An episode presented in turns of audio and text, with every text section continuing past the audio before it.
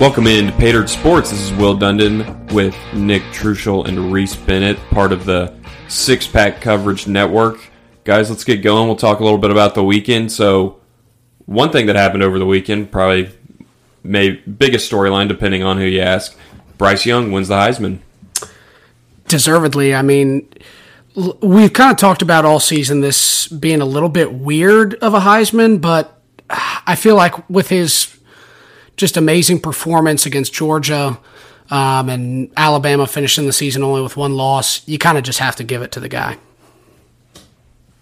Yeah, I mean, I I don't want to say I called it, but when we gave our predictions, I think it was maybe a month out, a month ago, we talked about there wasn't a Heisman who had presented himself yet, and I said if Heisman, I mean if Bryce Young, excuse me, can do the um, the unthinkable, take down Auburn, which he did, and take down Georgia, which he did in historic fa- fashion, um, he'd win. And Bryce Young, he did both those things, and turns out he was the the guy.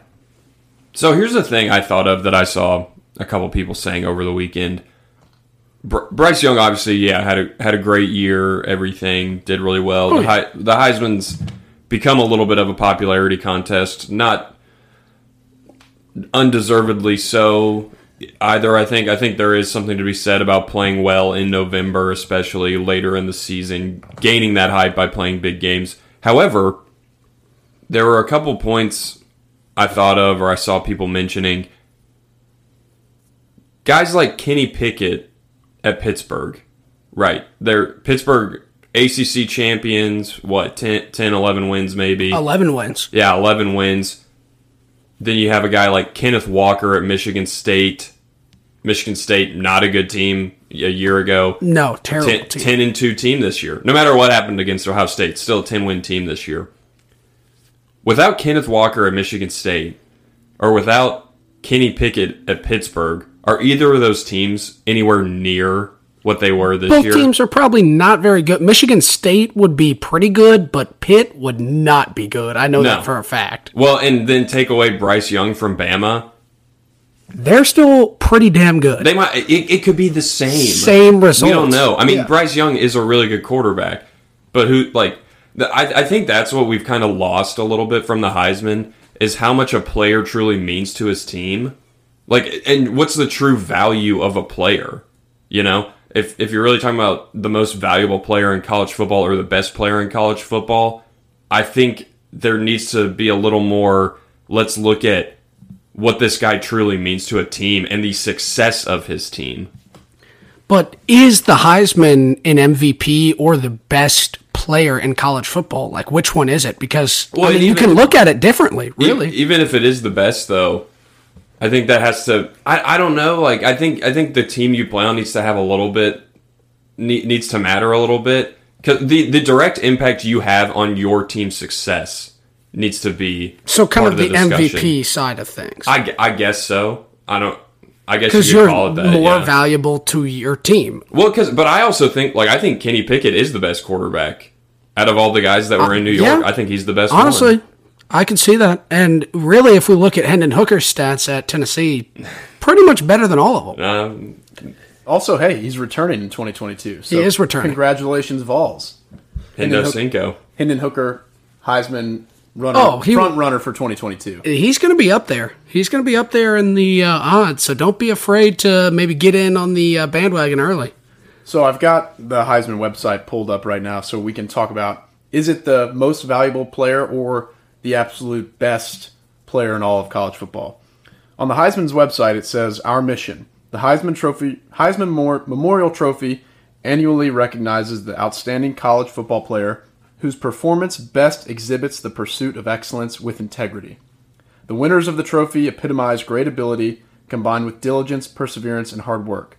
The Heisman Trophy Trust mission is to ensure the continuation and integrity of this award. So they say the most outstanding college football player who exhibits the pursuit of excellence with integrity. I don't know. That is a bunch of I- filler. That integrity It's clause. just talking about the best player. The integrity clause, Reggie Bush, maybe. Is that why they threw that in there? Maybe. yeah. Maybe they did, and ah, they kind of. It sounds like to me they just threw in a bunch of nice words and kept it very vague, so they can the committee can kind of deem however each year they want to see fit. I think you're right, I- but I, I think it is. I don't know. MVP and best kind of go hand in hand sometimes, especially Yeah. in football. You know, the NFL, you see the MVP, but you also see the best. Uh, Heisman, I think, is just they pick the best guy from the best team usually. Usually, yeah, I'd say that's fair. I don't know. I mean, I just I, I think it. I think the direct impact you have should have some meaning to it. I agree. I agree with you, Will. I think Because what it like if you put who, who's to say if like Bryce Young is on Pittsburgh, like are they as good? Like what does that mean? Like if Kenny Pickett's on Alabama, yeah, they're still really they're good. probably even better. I think. Right, exactly. Okay, so if you if you truly think that, then it's like okay, maybe Kenny Pickett should have been the one up there. I don't know. I it, this It's year, tough. I think everyone is in agreement that this year was a kind of a just weird year for the Heisman. No one was super excited about it. I forgot he was it was even going on Saturday. Um, but also one thing I wanted to touch on, Reese, you talked about Will Anderson a lot last week, and I like I thought Will Anderson was really good. I didn't really think about it when he wasn't invited to New York until I saw the stat line that Reese, I think you pulled up a second ago of the side by side stats of Aidan Hutchinson and Will Anderson. Will Anderson blew him out of the water. Wasn't even close. Yeah, it was. I mean, it was almost double. I have the stats right here. So, Will Anderson for Alabama, he had 91 total tackles. Hutchinson had 58. Will Anderson had 31 and a half tackles for loss. Hutchinson had 15 and a half. Will Anderson had 15 and a half sacks. Aidan Hutchinson 14. So Will Anderson statistically was way better than Aidan Hutchinson this year. And I think that had to have been. I think Aidan Hutchinson had just gained a lot of hype early in the year and was able to keep it up because obviously he kinda had a, he had an awesome year still, but he kind of was able to ride the hype and keep it going. And I don't think Will Anderson really got it till later in the season. And I think Aidan Hutchinson's obviously, and it's warranted, the three sack game against Ohio State just shot him That's to true. the moon. That's shot true. him to the moon. Well, I don't disagree. I mean, when you come out in a game like that and perform on the biggest stage, you deserve something for that. So I don't, I, I don't really have a huge problem with it because I didn't think either of them were going to win it or anything. But it is, I, I did find it a little odd that Will Anderson did pretty much beat him in every statistical category and wasn't even invited. I think I think you should have at least invited him to New York. But but you cannot measure integrity, Will. Does Aidan Hutchinson have more integrity? I don't know. he could have had more integrity. Did y'all see uh, the Desmond Howard clip at, at oh, the Heisman? Oh, it was so cringe. So for those of you who who don't know, basically, Howard was talking to Aidan Hutchinson about his mission this year, the the football season and everything, and Aidan Hutchinson said, you know, the goal this year was to come back, beat Ohio State, which obviously is the goal, and everyone else made it weird by being like, oh, whoa, like it was some huge roast, and uh, Tebow came over and was and was like, "Hey, glad you're standing in between them or whatever." Talking about him and Stroud or whatever. So that was weird. But then Desmond Howard uh, was like probably protecting him better than his offensive line, and it was just not even funny. It was just weird. just Desmond weird. Howard, you're like, "What are you doing?" And now, yeah, obviously, It was almost a little bit disrespectful to CJ Stroud to like talk about things like that. Like, no, it was. Yeah, you don't bring that up. You're talking No, about the players' just- performances. Like, I get there's a rivalry, but you know, it's just the whole ceremony for the trophy is to celebrate the achievements of the guys, not to like, you know, throw in a Rag on sly comment on them. Well, it's a low blow too in general because think about this. What is CJ Stroud going to do? He can't like retaliate or anything. No. That's why I had a problem with it because you're in a environment where De- Desmond is controlling this interview, this process or whatever, and CJ Stroud and all the other candidates are just there to listen and what answer we questions. always say. And also, they're just kids. Like it's young. Like how young is Bryce Young and C.J. Stroud? 18, 19? yeah, yeah. They're, they're just kids. Yeah, what's CJ Stroud? If I'm CJ Stroud, I'm gonna be like, well, at least I'm not five nine. All right, Desmond. Like, I don't even know. Yeah, he's not in a position to like go back and forth with Desmond Howard in front of the whole exactly. nation He on live can. TV. Yeah. I, I just I think the whole Heisman ceremony like event is just kind of silly. They have it's weird. They like, of course, the family should be there, but they interview the families like way too much, and they talk about how each kid, you know, well, you know, Bryce Young was born at two thirty a.m. in the morning, and you know wherever he was. They just talk about all this stuff that doesn't mean anything about football, and then I don't know. It's just an odd ceremony to me. It is a little bit, and I haven't watched the full ceremony in No, years. because it's No, it's like it's not even worth it. All you care about is who wins at the end, right. The, and then probably maybe the last you watch one I their watched, like their winning speech. Yeah, the speech is cool. I mean, it like most of the lead up to it is just kind of which meh. people had some words too for Bryce Young's acceptance speech, talking about how he's been doubted his whole life. Yeah, five star not- recruit. five-star yeah, everyone- Five star recruit from modern day high school, you know, Yeah. goes to Alabama. You sit, you sat one year, and then you're the starter as a freshman. You just won the Heisman as a redshirt freshman. Yeah, And I, I kind of get where he's coming from because he's a smaller guy, so he probably dealt with that a little bit. But I mean, dude, you went to modern day. he was, uh, The people weren't doubting you. You you went to modern day for a reason, and yeah. they let you play. and so. nobody really doubts you when you're a five star recruit and you have probably forty offers from the biggest schools in the country. Like, were people Well- really doubting him that much? I always noticed Bryce Young was kind of a smaller QB, Yeah. smaller, skinnier, but n- I don't remember Nobody ever anyone doubted ever him. even mentioning it. Honestly, I mean, look at Kyler Murray. They're they're very similar guys. yeah, Similar as far stature. as stature, yeah. yeah. And we've seen we see Kyler Murray having uh, a little bit of trouble with the Rams right now. Pick six Yeah, but I mean, or pick, not pick six. Yeah, yeah, we we are watching the Cardinals and the Rams on Monday Night Football right now. Rams up seven to three in the second quarter, but I I don't know. I just the Heisman ceremony is odd to me, and they just do a lot of weird things. I don't think it was fair that they ragged on C.J. Stroud a little bit. No, I don't either. Desmond Desmond Howard, he's Bush league move. Bush league. well, move. he he does stuff like that all the time. He's very unprofessional at times. I feel like. Yeah. and it kind of irks me because he always is, and he'll, people will always call him out on it, and then he'll uh, is always like super quick to try and defend himself and make excuses and everything. I don't know. I could I could do without Desmond Howard, honestly. Yeah, I, I, he it is what it is. You know, congratulations, Bryce Young. You won. Also, I thought it just talked it. This was an interesting thing that I thought. So Alabama had zero Heisman Trophy winners um, in their entire history of the football program there until Nick Saban got there, and since Nick Saban has been the head coach at Alabama, four Heisman Trophy winners. If that doesn't, you know, shine light on the success of Nick Saban in that program, I don't know what else does. Besides the six national championships. It is pretty right, but four Heisman winners is kind of another stat to just be, in awe at. Four in like less than 15 years, I think. That's nuts. That's unreal. Well, and not to downgrade what And- those and- guys did, but I feel like at times it was almost it, it was almost oh, I guess we'll give it to the Alabama guy.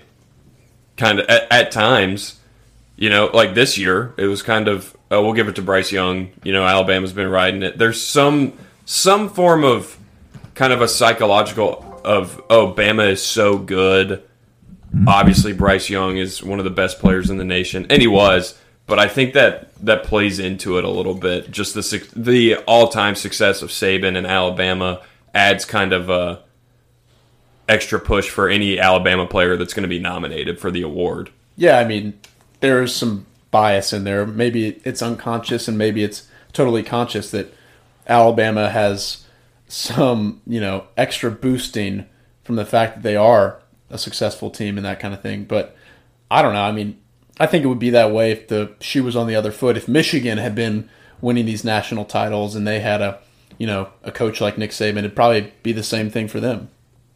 Oh yeah, I agree. Yeah, if we were in like another universe, you know. But also, it was really cool.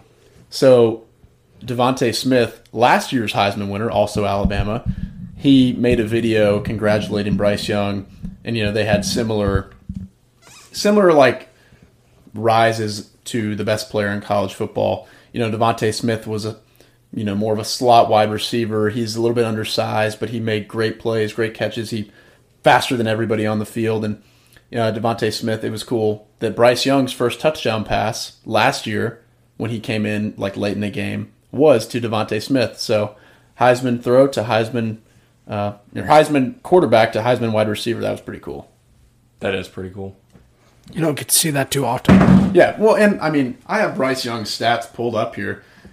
He had a great. He had season. an insane he had a great season. Don't get me wrong. I yeah. mean, he had a 68% completion percentage, um, threw for 4,300 yards, 9.4 yards per attempt, 43 touchdowns, only four interceptions. That's crazy. It's a great season. Yeah, and, and, he, and he carried a, an Alabama team that some people doubted when they lost to Texas A&M. He carried them through the rest of the season, and you know now they're 12 and one, and they have, they're the number one team again, and they beat Georgia. That reminds me actually of a almost Twitter argument I got in over this past weekend. I didn't really get into it because I made my piece and said it, but Was it probably Newton? knows. Yeah, Trushel knows Yeah. what I'm talking about. Some some it. guy on uh, yeah tried to he it was a quote tweet about who the best college quarterback of all time is, and someone I hate when people do this. I hate when people try to shut down an argument by saying and there's no other answer or there's no Yeah. and you name someone who's like very controversial like so this this guy says Cam Newton, and if you think anything else, you're wrong. And I simply responded and said, he's not even in the discussion because he only played one year. You can't even. I I don't believe you can even argue. And then Even if you do do one year, I'd have to say Burrow is the Right. greatest one he's year. Of well, and then he tried to say he did more in that season than anyone's ever done, and I didn't even respond after that. But I could have just said, "Well, no, he didn't," because yeah, Joe Burrow last year did something that no one had ever. I mean, the dude threw sixty touchdowns yeah, it was and won the national championship. And I think personally, you'd have to go with Tebow. You have to go with a guy. If you're going to talk best college quarterback, you can't do a guy who played one year. You have to pick a guy who's played year in and year out, had like three good years. I can say that's fair. You can make that argument. A guy, sure. a guy like Tebow who had a whole career, like a storied, won a Heisman one year, won a national championship another year, which obviously Cam Newton won the Heisman and won a national championship in one year. But Tebow did it for years and was always went Yeah, to New York multiple times. Florida was, I mean, he, I guess he won a couple national championships. yeah, he won two. because he won one his Oh, freshman year when he kind of was like the wildcat quarterback. Yeah. and then yeah, Then 08 or 09, whatever that. yeah, whenever they beat uh, Oklahoma. I mean, if we want to chalk it up to like one seasons, Johnny Manziel had a similar season to Cam Newton when he won the Heisman. So I mean, Well, and then he had like- he had a year after his Heisman where it was almost even better. Yeah, it was pretty. Yeah, it was like really good. So I, I agree with you. The argument is that saying like, and you can't say anybody else. Like it's kind of silly. Yeah. Okay. Well, cool. We're all in agreement. I didn't know if it was going to go that way, but I just don't think you, You can win that give that award to a guy. I mean, it's it's not an award, but you can't give that label to a guy who was in college for one year. Because what happens if, like Joe Burrow, we saw his first year, he was very mediocre, and then he turns it around and becomes one of the best, has one of the best seasons ever. But I don't think anyone would necessarily put Burrow in that conversation either. as the greatest college quarterback. I mean, it's I tough to make the that best- decision with how he didn't really get on the field at Ohio State. His first year with LSU, they were a little slow. Right. You can't really give him the, the greatest college QB of all time. He had one of the there's best seasons, and that's Yeah, why he won a I think Heisman. the best season of all time. That I mean, sixty touchdowns. That's crazy. That's insane. And to go undefeated.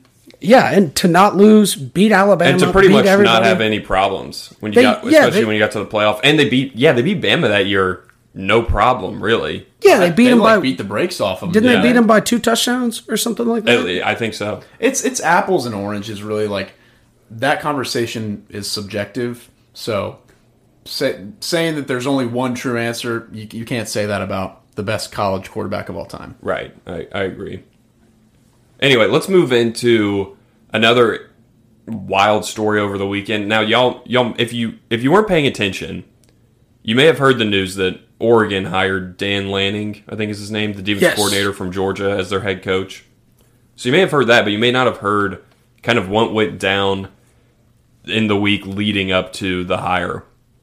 So first of all, Georgia. I it first of all, it's interesting to see so many of these schools, namely Oklahoma, Oregon, Notre Dame, and I'm blanking. There's someone else, but they all hire defensive coordinators. Uh, Duke. Oklahoma. What did you say? Yeah, I said Oklahoma. Okay, my I think there's another one. I don't know, but anyway, all hiring defensive coordinators that a couple years ago, or since the modern, co- like the new age of college football of all this offense, people didn't think you were going to see defensive coordinators No. getting hired. So, I think that's kind of funny to see a lot of these, te- especially namely schools like Oklahoma, you know, who Mm-hmm. are known for not usually having defense. Hey, we're going to hire a defensive guy and maybe get Switch defense going, switch it up a little bit. Anyway, uh, also Georgia, I've, I found that hire a little interesting just because Georgia, they're in no trouble. I think Lanning's still going to coach the playoff, but honestly, I don't think they even need him to, especially because you got Muschamp over there on staff. Yeah, they'll be all right. And then if you really wanted to, I mean, Kirby can call the defense if he Oh, really yeah, wanted to. certainly. I don't think there would be any hiccups there personally. No.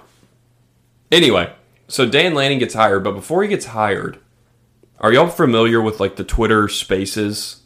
I'm Those are weird. I don't like them. So you can just hop in and chat or whatever. People will start some something with a topic, And a bunch any- of people can join in, right? yeah, yeah. I, I don't know if there's a limit, but so Oregon, some guys start a Twitter Spaces, talk kind of head coaching and everything. So, sorry, we just found some breaking news that that shook me for a little bit. We will get we will get into it in a second. Let me I, let I me told finish. you guys it was on the way. Let, let me finish this thought. That's wild. Anyway, so there's Twitter Spaces with Oregon, and basically what what starts heating up is you have all these people joining everything, but then some Oregon players join, which makes it a little interesting. Then the parents of Oregon players start to join. Then here's where the bomb drops. Dan Lanning's brother hops in there. So you have Oregon players, Oregon parents, the press, obviously, and Dan Lanning's brother comes in and just starts talking and giving scoops and talking about how, oh, this That's is what crazy. the this is what the family likes to do. Uh, th- this is kind of where his head's at. All this stuff, and you're just like, what in the world? And obviously, Joe Schmo's listening on his phone. Anyone can listen. Everyone's just getting this inside scoop. And then you had, I think, some press guy started asking some Oregon parents, like, "Oh, what do you think your son needs to do better next year?" And that like killed the vibe of the whole thing. Yeah. But man, Twitter Spaces could be changing the game for a few things. If we if you start getting press and especially all you need is one player to hop in and who knows what someone's going to say. I found that super interesting that they had this entire topic of Dan Lanning and you have all these big names in college football, players, press, the guy's brother in on there. Anyway, Yeah, that's insane that family members were of the players and the new coach just join right in and start spilling all the beans. That's insane. Yeah. Okay, so let's hop into what Truschel just showed me because we're actually going to talk about the transfer portal. We were planning on talking about it. So it looks like Spencer Rattler has just committed to somewhere. Breaking news. Somewhere I was not aware of. Reese, were you the one who mentioned it before Yeah, the Reese show? just and mentioned I, this. um, I pretty much dismissed it. I was like, no, there's no way. yeah. Spencer Rattler just committed to the South Carolina Gamecocks. Going to play some beamer ball. that is gonna be fun. I think to watch. Uh, so SEC East rankings: Georgia, Tennessee Gamecocks. And then Kentucky right May- behind. I, I don't know, like how how much does Rattler improve They're- that team? Uh, Rattler is still one of the most talented quarterbacks in the country. I don't care what your thoughts are on him. The guy can play, and he knows all he needs is one good year, and he can go off to the NFL the year after. That's all he needs. And there's also rumors that uh, former five-star wide receiver named Austin Stogner. I don't know if he was at Oklahoma too or not. I'll have to look it up in a minute. But there's rumors that this five-star wide receiver is going with Rattler to South Carolina. So the Gamecocks are making money moves. Good for the Gamecocks, honestly. Mm-hmm. That's going to make the SEC East a little more competitive.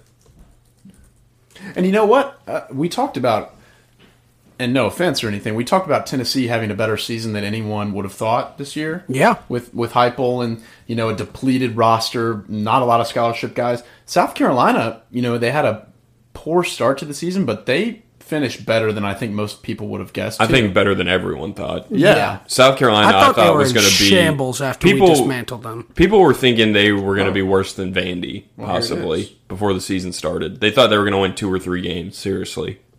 So, Be- I mean, Beamer did a heck of a job. I think. I think Kirby Smart winning SEC Coach of the Year was the That's weirdest. the weirdest. It, it, it made no sense to me. I would have given it to Pittman. I would have given it to Beamer or even Heupel in there. Yeah, one of those three for sure. So, It'd yeah. have to be. three minutes before Spencer Rattler tweeted out his commitment to South Carolina, this guy, Austin Stogner, who I assume was a five star tight end at Oklahoma, he is also committed to South Carolina. So, Wow. Do we think something fishy's going on? I mean, McDonald's you don't even bags? need to have anything fishy going on anymore. NIL deals, like maybe we're just going to see a bunch of huge NIL deals come out two or three weeks from now That's from all true. these transfers. basically, you could, yeah, whoever some South Carolina booster owns a car dealership can get them to sponsor them or whatever. So yeah, and they can go do a commercial and get paid two hundred fifty thousand dollars, something like that. I mean, you just you don't know. That's just so random to me. Still, though, how did how did South Carolina pull all these guys over? Because everyone else has got to be offering them the same stuff. there, there's got to be something in the water over there. Kool Aid is being mixed. I don't know. Well, I mean, I think maybe- it's- I mean, they it's might the just, same like- thing as Tennessee. I think is what's going to happen this year in the transfer portal. We've got a lot of fire going from transfers like uh, Tank Bigsby, Auburn running back, um, and a couple other guys. I, I think both Tennessee and South Carolina are on similar tracks to kind of be good here in the next couple of years. So it could just be that hey, things are heating up uh, here in the SEC East, and it might be a little bit more competitive. Well, and it's also attractive for guys like Rattler and the tight end. You know, they, I'm sure Beamer and the coaching staff probably told them, "Hey, you're going to come here and you will start immediately. You will be the guy day one." So, I, there's probably a lot of schools telling Rattler that though, right? well, yeah, but I mean, yeah, that, you're probably right. A lot of schools are, but I mean, an SEC East team is you know nothing to shake your head at. And on top of the NIL stuff they could get or whatever else, it's probably really attractive when you hear that. yeah. I mean, I, th- I think I guess he just liked Beamer. I don't know. Beamer ball, man. Because he could have gone, you know, UCLA was on the table, Arizona State, Nebraska was kind of in there. I don't think they ever really were. Maybe but he's got a girlfriend in South Carolina. maybe that's why I think Adrian Martinez Or is probably, is probably going to go to. I think Adrian Martinez is probably going to go to Kansas State because his girlfriend plays soccer at Kansas State. See, there you go. So, that comes into play. It does. South Carolina is also a beautiful state, so maybe they just like the environment. It is, but isn't Columbia kind of? Eh, I've never been there. I don't know. I never. have I've heard it's a fun time. I've driven by on my way to Charleston. Love Charleston. Charleston's awesome. Gorgeous. Absolutely gorgeous. Um, but why don't we talk about? We're talking about the transfer portal here. There have been plenty of big names um, to talk about and headlining things. Quinn, uh, is it Ewers? Ewers? Yeah, yeah. Ewers. Uh, so he was that five star that went to Ohio State, signed that big million dollar deal, headed down south to the new SEC team, Texas. And so I said this to y'all before we started recording, but Quinn Ewers was originally committed in the 22 class to Texas. Reclassified. Well, yeah, decommits, Oh, yeah. reclassifies, goes to Ohio State, makes a couple million bucks, transfers back to Texas, and is basically back with that 22 class that he originally committed to after making a couple million dollars in Ohio. Because So- Reese, I think you were the one who told me that was part of the reason he went to Ohio State was because he couldn't make the money in Texas right away. Yeah, that's right. So this was his plan the whole time. Do we think? what you're I don't know. I mean, maybe it could be. No, I don't think so. Actually, because why would? I mean, there you would have had. I mean, a million dollars, you can tell me I can get it today and I go ride the bench on the team, or I have to wait a year and I still get to go play at the school I want to eventually, I think where I get Texas to start. was probably always in his back pocket if he, like, obviously, if if Stroud wasn't playing, if Quinn Ewers was supposed to play next year, I think he stays at Ohio State. well, yeah, and if Stroud got Probably. hurt, uh, God forbid, if Stroud ha- would have gotten hurt and Ewers like you know takes the reins, you know he's going to stay. But he's probably you know he's got to be at least testing the waters to see like what kind of you know play time he could get and how fast it could happen. While on top of that, making one or two million. Well, and not using a year of eligibility or anything Right. either. So, COVID year. gosh, can you imagine? I don't even know what I would do if I was 18 and I made a couple million dollars. I probably would have made some dumb decisions with it. I know you would have. I probably would have invested a lot of it into a 401k or something. You know? Oh yeah, I'm sure you would have. invested all.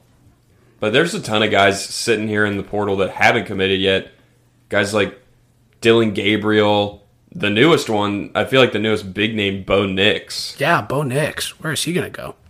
Do we think? I mean, UCF's definitely on the table with Gus over there. Yeah, I could see. I could see that being a perfect fit. I don't know though. Is he? Does he want to play big time Power Five still? Why would you not? Uh, yeah, I don't know. Well, wait, but UCF's going to the Big Twelve, right? Is that next oh year? yeah. Well, I don't know if that'll be next year. But, Okay. Well, we'll have to go double check on that. Um, and really quickly, did you see who else announced where they were transferring uh, Brian Maurer? Oh, Where's he going? Stephen F. Austin. Stephen F. Austin, Hey, whoa, baby. that's a Texas powerhouse now. That is. Didn't they hit that insane shot in basketball uh, a couple years ago in the tournament? He- that- They're always, I feel like, in the Yeah. tournament, so probably. Yeah, they're always like doing something, they're upsetting. That somebody in the one caught me all. I was, I mean, I thought he'd go to like Colorado or something like. Somewhere a little bigger, right? Yeah, like I thought he could have at least group hey- of five. Like Yeah.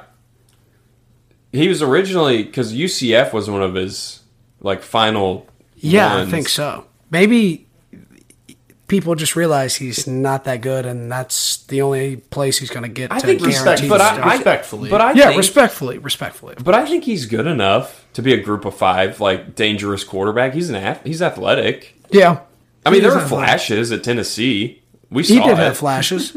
There were times where he, you were like, "Whoa, this kid might be Can actually good. throw the ball a little bit, and So- he could he could move a little bit. I'll give him that. He's got he's got other stuff to worry about though. I mean, Yeah, I think- I mean, I hope he does really well. Yeah, I'm, I definitely hope he does well, but we'll see. I think hopefully he's just kind of got all his ex external stuff figured out and just be able to get in get into football and have a good time again. Did y'all know that uh, Bo Nix is undefeated against Nick Saban in his time at Auburn? what is Because it? like- Nick Saban didn't coach that game with Yeah. COVID, right? Yeah. so what is Yep. it? One and zero. Yeah, he's one to oh. know. Okay. because he didn't play this year. Did they beat him last year? Yeah, they did. And then the year before was a Nick Saban COVID game, or was it was last It year a would've- Nick it Saban would've COVID? been, yeah. Last year was a Nick Saban COVID game. He didn't get to coach. So the year before, I guess, was when Bo Nix won. What was Steve Sarkisian the head coach? Yeah, and then I, there may have been a year Nix was injured or something. I don't know. Well, that was this year. Well, don't know. speaking of Auburn, there was also reports that Tank Bigsby was going to go to the portal, but those That- have apparently been refuted. Really? Yeah, so that's I've also seen up in some the air. stuff where he might go to Tennessee, but I guess that's pretty disappointing if uh, he's not going to end up transferring. Well, apparently he didn't go to practice like last week for a couple days, but now they're saying he is going to come back and be ready for the bowl game. I don't know, but there's a lot of stuff swirling in the world of players jumping in and out of teams and whatever. Well, and you have guys like Max Johnson, Myles Brennan. Cal- Zach Calzada, yeah, Ke- Texas A&M, the Cuban Missile Guys who are pretty left. good. Kedon I mean, Slovis. I mean, go, yeah, true show. Guys who are good, guys who are four and five stars coming out of high school that are still that aren't busts or anything either. They're, they're not good. bus, but some of them are definitely a little sketchy on whether they could be good or not. But I think a lot of it depends on the coaching and the fit and everything. It's still it's all guys that I'd be I'd want on my team. Whether they end up starting, I don't know. But it's all guys that I feel like would be beneficial to at least give a shot to. I think if you're a team who needs a quarterback, i.e., Nebraska, you're in a good position with all these guys in the portal. More guys in the portal, if you are a not so great team, is a good thing for you Yes. most of the time. Yes. because there's a good chance you get guys who were big time players That that want a second chance. that want to go to a Power Five school that is going to get them playing time right away. Yeah. Because I mean, a guy like Dillon Gabriel, he's rumored Ole Miss might be a possibility. The, I think the downside there is maybe if Ole Miss's OC goes to Oklahoma or something because he's he's boys with Venables maybe, or maybe he's an Yeah. I, I don't know what the connection is there. But if if he stays at Ole Miss and Dillon Gabriel goes to a school like Ole Miss, that could be a lot of fun. Lane Kiffin, I feel like, could have a heyday with Dillon Gabriel. Or shoot, helm. even a guy like Ke- if if Lane Kiffin got a guy like Kedon Slovis. I mean, I've seen Kedon Slovis play before, not super recently, but Yeah. I've seen him sling it around. I know he can play. he's got an arm. And then, Bo, I don't know what Bo Nix will do. I, I would have to say, if I was going to bet on it, I would bet on him going to UCF to reunite with Gus. I could see that. But he's good enough to play at another Power Five school. I don't really want him at Nebraska personally. I think if he came to Nebraska, that would essentially be trading Adrian Martinez for Adrian Martinez. Yeah, they're pretty much the same. Like, Not going to both guys who can make some- threat, but can make some plays on the ground and Guys who can make crazy plays at the time and really look like they're going to be something one day, but then they just actually never did. never come together.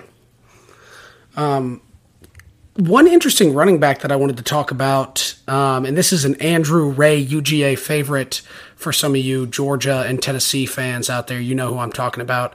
Zach Evans, originally committed to Georgia, somehow got kicked off that team, didn't end up committing, whatever it was, ended up at TCU, didn't like it there. Now, some stuff, maybe Tennessee. I don't know. I, I'm talking a lot of Tennessee uh, transfer portal running backs here, but it's going to be interesting to see where some of these uh, other guys come out as well because it's not only quarterbacks in the transfer portal this year. We've got uh, some good receivers like Jadon Haselwood transferring from Oklahoma to Arkansas. Um, there's a there's just a lot of movement this year. It's fun to watch. Well, especially with all the coaching changes, right? It's it's inevitable that you're going to have a lot of guys who their coach left, so they don't really care to hang around. Because you have so many guys that go to a school now because of the coach they're going to play for. That's very true. This is just crazy. College, crazy college football season, crazy transfer. Well, portal so another action. another fact I saw earlier that I thought was interesting. You know, we have this kind of free agency going on in college football. The transfer portal looks so attractive. I think it's something around 72% of guys that have gone into the portal haven't found another school to go to. And guess what? A lot of those guys are probably not going to find another school to go to, which is the kind of risk you play. You have all these guys who don't have a lot of tape that are thinking, Yeah, "Oh, I just true. Like the fact that I'm at a big name program means that I can go to another big name program. But the problem is, is these other big name programs say, "Oh, well, what have you done? Let's see, let's see the tape," and they don't have any. So, and and that that relates back to more of these players. Some of these players wanting instant gratification or instant playing time instead of having to wait a couple years and get better. So that'll be something to keep track of as well. How many of these guys like wh- how, what does the portal sit at when the season starts? Like how many guys are stuck in the portal or are gonna have to end up going to like such a lower level JUCO program because they didn't want to they didn't want to sit and wait around to play when it, obviously you know maybe sometimes you just need to work a little harder wait to wait for a spot to open up and jump in and play when it's your time I kind of miss the days when, or I guess I wasn't really too cognizant for them, but the late 90s, early 2000s, and even earlier on than that, when guys just like to stay in college. And when they, and I'm thinking of a couple of basketball examples, guys like Shaq and Michael Jordan, who stayed, Shaq stayed at LSU for two or three years, Michael Jordan, three years at North Carolina. i mean obviously and then peyton manning at tennessee yeah, Peyton Manning returning, uh, foregoing the NFL draft, staying at, at Tennessee. That was it. Just made college sports so much fun, and I I understand why they want to leave. Got to go get that money. You got to worry about yourself sometimes, and be worried about your family first. But man, I it it'd be fun if we could keep some of these guys in um, or at their universities a little bit longer. well guys just had loyalty i feel like you went to a school because you loved the school back Yeah, in the now day. there's there's I- no loyalty. obviously you wanted to go to a winning program and everything, but there was so much more of a is this a good fit for me? And now it's this hey, how am I going to get to the NFL as fast as I can? How am I going to win a national championship as fast as I can without having to have too many speed bumps yeah, along the way? how can I immediately start and do all of that too? Right. And I think I, I understand. I, I have no problem with guys leaving early to go and get get that money because that chance if you if you mess it up, you could be costing yourself millions of dollars. I yeah, understand. I get that. it. I get it. However, I'm not a fan of the whole sitting out of bowl games and everything. It's like, okay, dude, like you're you're playing football. yeah, I mean, at some I- I get- some yeah, of this you- is for the love of the game and for the love of your school and for your brothers out there on the field. Like, You, I, I get, yeah. There's a there's a chance you get hurt. There's a chance you get hurt every day or every game. You get hurt in the preseason. There's a you're chance you get hurt when you drive your car to the practice facility. right, and I just I, show some respect for a team that is has given you this opportunity essentially to live out your dream. Have a little loyalty. Have a little respect. yeah, pay Get- it back a little bit. I mean, go out well and just play for pride for this the school you went to. You should want to do that. I think. Yeah, and who were we? Were we talking about the Bosa brothers who sat out of the playoffs, or one of them Did was? they? Uh, it was something like or Nick the, Nick Bosa did, I think. I don't think Joey did. Yeah, or I, sorry, I said Bosa brothers, but uh, Nick Bosa, yeah, sitting out of the playoffs. I didn't even know that. That's actually nuts. I don't. We'll do some fact checking, but I think I remember. I'm that pretty happening. sure one of them sat out of the playoffs. You'll have to fact check me on that, but I'm almost positive. I, I couldn't even imagine doing that. That's basically like spitting in, oh, spitting on Ohio State's seal or something at campus, saying, "I don't really care at all about this school. I just needed to go to the NFL as fast as possible." And that's a pull, right, for a lot of universities. You want to go to a school that puts out NFL players and everything, but dude, go to. I mean, have pride for where you went to school, for your home for a few years. You know, I don't know. I mean, I feel like I have more pride in a school that I had no effect on the football team whatsoever and will probably never have any effect on the football team. Never say never, but I, I, I have some pride. I love going out there cheering for my team and representing those colors and being out there. I would I would think the players would want to do the same. You'd strap it up if you had to. Oh, I definitely would. I'd be uh, a, a liability out there, but I'd take a shot if need, need be. Reese, what are we looking for? Oh, the Nick, the the Bosa story. Did I just make that up, or I feel like it was Uh, I think Nick Bosa got hurt, and he just decided to call it early. But I don't think it was like right before the playoffs. I I f- feel like he could have like come back for the playoffs. So there was something like no, I that. think you're you're either creating a memory in my head or I'm starting to remember. So there was I it was you're right. something. I might have like kind of exaggerated exactly what had happened, but there was something to where like he could have played in the playoffs or something and do, just chose not to. Well, in October of 2018, uh, Ohio State announced that Nick Bosa would uh, was sidelined by an injury he suffered against TCU, and he withdrew from the school in order to devote more time to his rehab and training efforts for the NFL Combine. So it wasn't right before the playoff, but he like he got injured in the season and, then And just, just said gave like I'm up. done. Okay, well, Right, right. No, yeah, I do remember that now. Okay, but I'm pretty. They went to the playoffs that year anyway, so the fact that he gave up on them it means he didn't believe they could get to the playoffs, or maybe he did. I don't know. I'm reading way way too much into this, but I think you should go out there at least stay on the team and rehab with them. Yeah, I mean, but getting back to what we were talking about, the whole the whole college football landscape is still. I mean, obviously, it's been changing. It's ongoing. It's still changing. But thi- I think this makes the offseason so much more exciting. Adding this aspect of the transfer portal because you have obviously signing day coming up somewhat soon, and then you have all these guys in the portal. You have no idea they can make a decision at any minute where they're going to decide to go, and you have big names in here that could go anywhere. That could be changed. They could, especially at position like quarterback, with the amount of quality quarterbacks that are in the portal, could change the trajectory of a program if they go there. You know. Oh, completely change the trajectory of a program. Like, yeah, I mean, Rattler's going to do it at Yeah. South Carolina. I mean, their Yeah. trajectory's going up, but you have to think that's a huge difference. yeah. And I have no, I really have no idea what they're gonna. I mean, how many wins extra does Spencer Rattler give you at South Carolina? I think the over under is one and a half. Really? Yeah, One I mean, and a one half, player can't yeah. really do all that much for you. Quarterback, quarterbacks, Quarterback, can maybe. get you a mm. few. Can you look up? Can someone look up who they lost to this year, I, I got or you. like their record? Because I don't, or maybe what it, I don't know because I I feel like they lost to some really bad teams early on.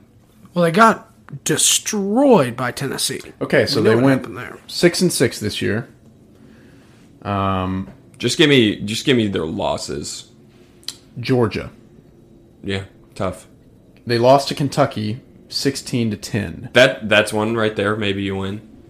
Lost to Tennessee, twenty to forty-five. You lose that one. Probably yeah, probably not. Lost to Texas A&M, fourteen to forty-four. Probably not. Lost to Missouri in a tight one, 28-31. That's a game where Spencer That's- Rattler that's probably game- pushes you over the hump. Right. Missouri and Kentucky, you could beat both of them with Rattler, and that's what eight win season. Yeah, Dude, eight and four feels a lot different than six and six. Oh, it a lot does. different. It does. eight just looks good on paper. It does. Eight and, then- four is like you're a good team. Yeah, you're a good team, not a great team, but you're good. And they lost to Clemson, thirty to nothing. Clemson had gotten really hot by the end of the season, though. They were a lot better team. Yeah. But I mean, you're right though. One player to to make like maybe those other games they won, they win by a lot more, or maybe it's more comfortable. But as far as straight wins on on the record, yeah, it it, it isn't probably as different as you think it is. I But mean, yeah, Spencer Rattler can't play defense. But I'm thinking if you're setting the over under of total wins for South Carolina next year, it's got to be around seven, seven and a half. One and a half. Yeah, there you go. Yeah, There you go. we came back around. yeah, we all came back around. We're all saying the same thing. Anyway, uh, yeah, I'm excited. It'll be it'll be fun to watch to see. I, I'm really excited to see where Dillon Gabriel goes. I hope it's Nebraska. I don't think it is though. I don't know who Nebraska's going to get out of this transfer portal of quarterbacks. If it's a guy like Myles Brennan, I, I mean, he can throw it, but is that what we're going with? I, I'd like a guy who's a real running threat, and I don't know if that's really him. Anyway, do we want to hop into the NFLs or anything Well, else on college we, we, want to we touch? forgot that there was an actual college football game on Saturday. Army Navy, baby.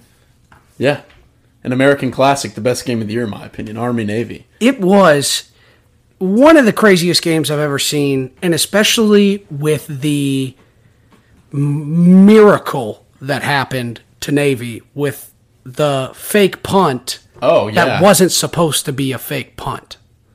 Yeah. Did you see that? I, I was watching. Yeah. So Navy's star linebacker, four-year starter Diego Fagot, really great player. Actually, might even get some. He might get a special grant from like the Navy to play in the NFL. We'll see. But he was in the backfield for the punt, and somehow the long snapper shoots it right at his face. He catches it, runs for the first down, and like hurdles over a guy, and Navy converts, which was a huge play for them. So they got to go down the field, I think, and score after that. But yeah, like you said, Nick, allegedly when they interviewed him It after the game, called. they didn't call that fake punt, and like somehow his instincts kicked in. He caught the snap, which was a rifle at his face, and he just ran for the first down. It was awesome. yeah, he like broke a tackle and then jumped over the dude, Yeah. kind of to get the first down. Yeah, no, it was it was great. So I, I always love watching Army Navy, and I heard uh, listening to another podcast today. I heard a stat: the Army Navy game, the under has hit in that game for 16 years in a row. So if you want to, if you're betting man, you might want to bet on the Army Navy under next year. I have a quick stat about that, um, and it's actually a video I saw. If you basically, so you took hundred dollars at the very first time this happened, sixteen years ago, you'd win two hundred, or you'd win hundred, then it transform into two hundred. So basically, that story, if you keep just taking your winnings and every time putting it back in, you would have made over one point four million dollars oh on the under if you just would take your winnings every time, put it all on the under. 16 years in a row, you'd be a millionaire by now. That hurt. That stuff like that makes me sad. Yeah, it's like why didn't I think of that? If only Yeah, it's something obviously you can't imagine. No, because and- I couldn't imagine myself at some point, you're throwing down 70K, uh, 140K, like, on the under. At a certain point, I've got to stop. It's Yeah, like the stock like, market. At a certain point, you feel like you got to pull it yeah, out. like what I, goes I up don't know if I'd, down. I'd be able to run it all the way up to 1.4 mil. I think I'd probably be pulling out earlier than that. Or what I might do once I got to a certain point, like say I had won 10k, maybe I'd still put like two grand on it or something. Yeah. And just see if it keeps rolling. But Yeah, Not the Yeah, whole but then thing, when it repeats itself year after year, you're you're kicking yourself. Oh, I, only, I had ten, but I only bet two. All right, That's next true. year I'm going all in. Like, but uh, but anyways, Army Navy, I love that game. You know, they have awesome flyovers, and you know they both uh, schools or I guess academies they sing their song at the end of the game, and all the players stand there, and it, it's just a great game. It's it a good- makes it makes good me feel very patriotic, and it's also football, which patriotism and football I think go hand in hand. They 100% do. Yeah, but I, I love watching that game, and I'm glad we had a game to watch this weekend because you know we have a little bit of downtime before bowl season and the uh, playoffs. And It stuff. does. Bowl season starts this week, though, right? So I think it's seventeenth. That sounds right. I mean, it's not obviously you Pin, got some. pinstri- when's the Pinstripe Bowl? That's all we care about. I don't know. I know the Music City Bowl is December 30th. Isn't that a Thursday? It is unfortunately a Thursday. That sucks. But I bought gotta- tickets It's anyway. always on a like a weird day. I feel like I wish it could have just been a Friday. Well, but obviously it couldn't because that'd be New Year's. Well, it could be. Man, that would be crazy if they did Music City Bowl on New Year's Eve. yeah, Nashville would burn to the ground probably, especially if the Vols were in town. Exactly. That's what I'm saying. You would have oh, that place would be packed. You wouldn't be able to move around down there. It would be so hard to get in and out of that game if you wanted to go to the game. yeah, I mean this year on July 4th, Independence Day, Nashville was crazy. I can't even imagine New Year, New Year's Eve and a football game with the Vols. It's going to be fun. Um, but guys, you want to go ahead and jump into the NFL now? Yeah, let's do it. Um, I want to kick us off real quick with the Ravens and Browns game. Um, pretty big for the Titans. Needed a Ravens loss, and it ended up happening in a absolutely insane fashion. Uh, so Tyler Huntley is driving down the field. Lamar, uh, who is looking like already a possibility to be back this next week, so injury wasn't as bad as it looked, but he pretty much missed most of the game, um, or at least the second half. And Tyler Huntley was driving. They converted on an insane fourth down, somehow end up scoring to Mark Andrews, uh, which kind of screwed Dunny in fantasy football. Um, but they then after they score, I'm even talking to a friend saying, "Oh man, why are people getting hype about this? Like they're down two scores. It doesn't matter." I Bit my tongue. It- they executed the best onside kick I've ever seen in my entire life. I mean, perfect kick, perfect recovery, get the ball, and then just absolutely Tyler and Tyler Huntley misses uh, Marquise Brown wide open for a touchdown to win the game. Um, it was just ugly. If Lamar was out there, the Ravens would have figured out a way to win that game, which it seems like they've won games in crazy fashions the whole year. But good for the uh, Titans as the Ravens lose a game um, and we jump them in the AFC standings. Yeah, and also in that game, do you guys remember a guy named Takkarist McKinley or Tack, as they Tack. call him? Yes, I do remember him. Is he the one who brought out the picture of his dead grandma Yes, at yes, the draft? I, that's what I was getting to. So he was drafted by the first round, um, or in the first round by the Falcons a few years ago. I think it was like 2018. Brings out a picture, a, a legit like portrait you would hang on a wall of his deceased grandmother, and it was a whole big deal on the NFL draft night. But uh, he's still in the league for the Browns on Sunday. He had uh, four pressures and one sack, and caused a turnover because of a pressure. So Tack is back. Do you know who else, unfortunately, in the fourth quarter, w- after the Ravens had gotten that onside kick, um, pretty much the game saving sack was Mr. Jadeveon Clowney. Oh, That's the most he's done ever. N- don't like to I see don't him. care. He's not. Whatever. We're not missing him. I saw, Yeah, we, we don't miss him. I saw a Titans fan wearing a Clowney jersey yesterday at the game, and I'm just like, dude, you must be kicking yourself after spending hundred dollars on that. Yeah, not a good choice. I had the worst run of Preds jersey purchases for a while. I got a Peter Forsberg. so I got a Shea Weber, which I, I actually still I wear the Shea Weber one pretty much all the That time one's fine, 'cause there- he was here for yeah, so he's like. He's a classic guy. Nashville legend. Yeah, so that that one's fine. But then obviously like th- pretty soon after I got it, he got traded. yeah, went Then I went for a James Neal jersey oh. because I He's go for guys I like. Vegas, right? Yeah, Yeah, he then, was then Vegas steals them. draft. So after after that happened, I said, "Screw this! I'm getting a no name and got a white no name jersey." Yeah, that's smart. and I don't really care about buying a new one. I did the, have the Weber has you covered. Well, I did have a black and blue Steve Sullivan jersey Oh, that I found on eBay. However, I got it and it was like way too small, so someone else is wearing it right black now. and But- the old black and blues were great. dude, those were sick. We need to bring them back. Speaking of black and blue Preds, they released their sweaters or jerseys for their outdoor game, the Stadium Series, in like Ooh. February or January, I think.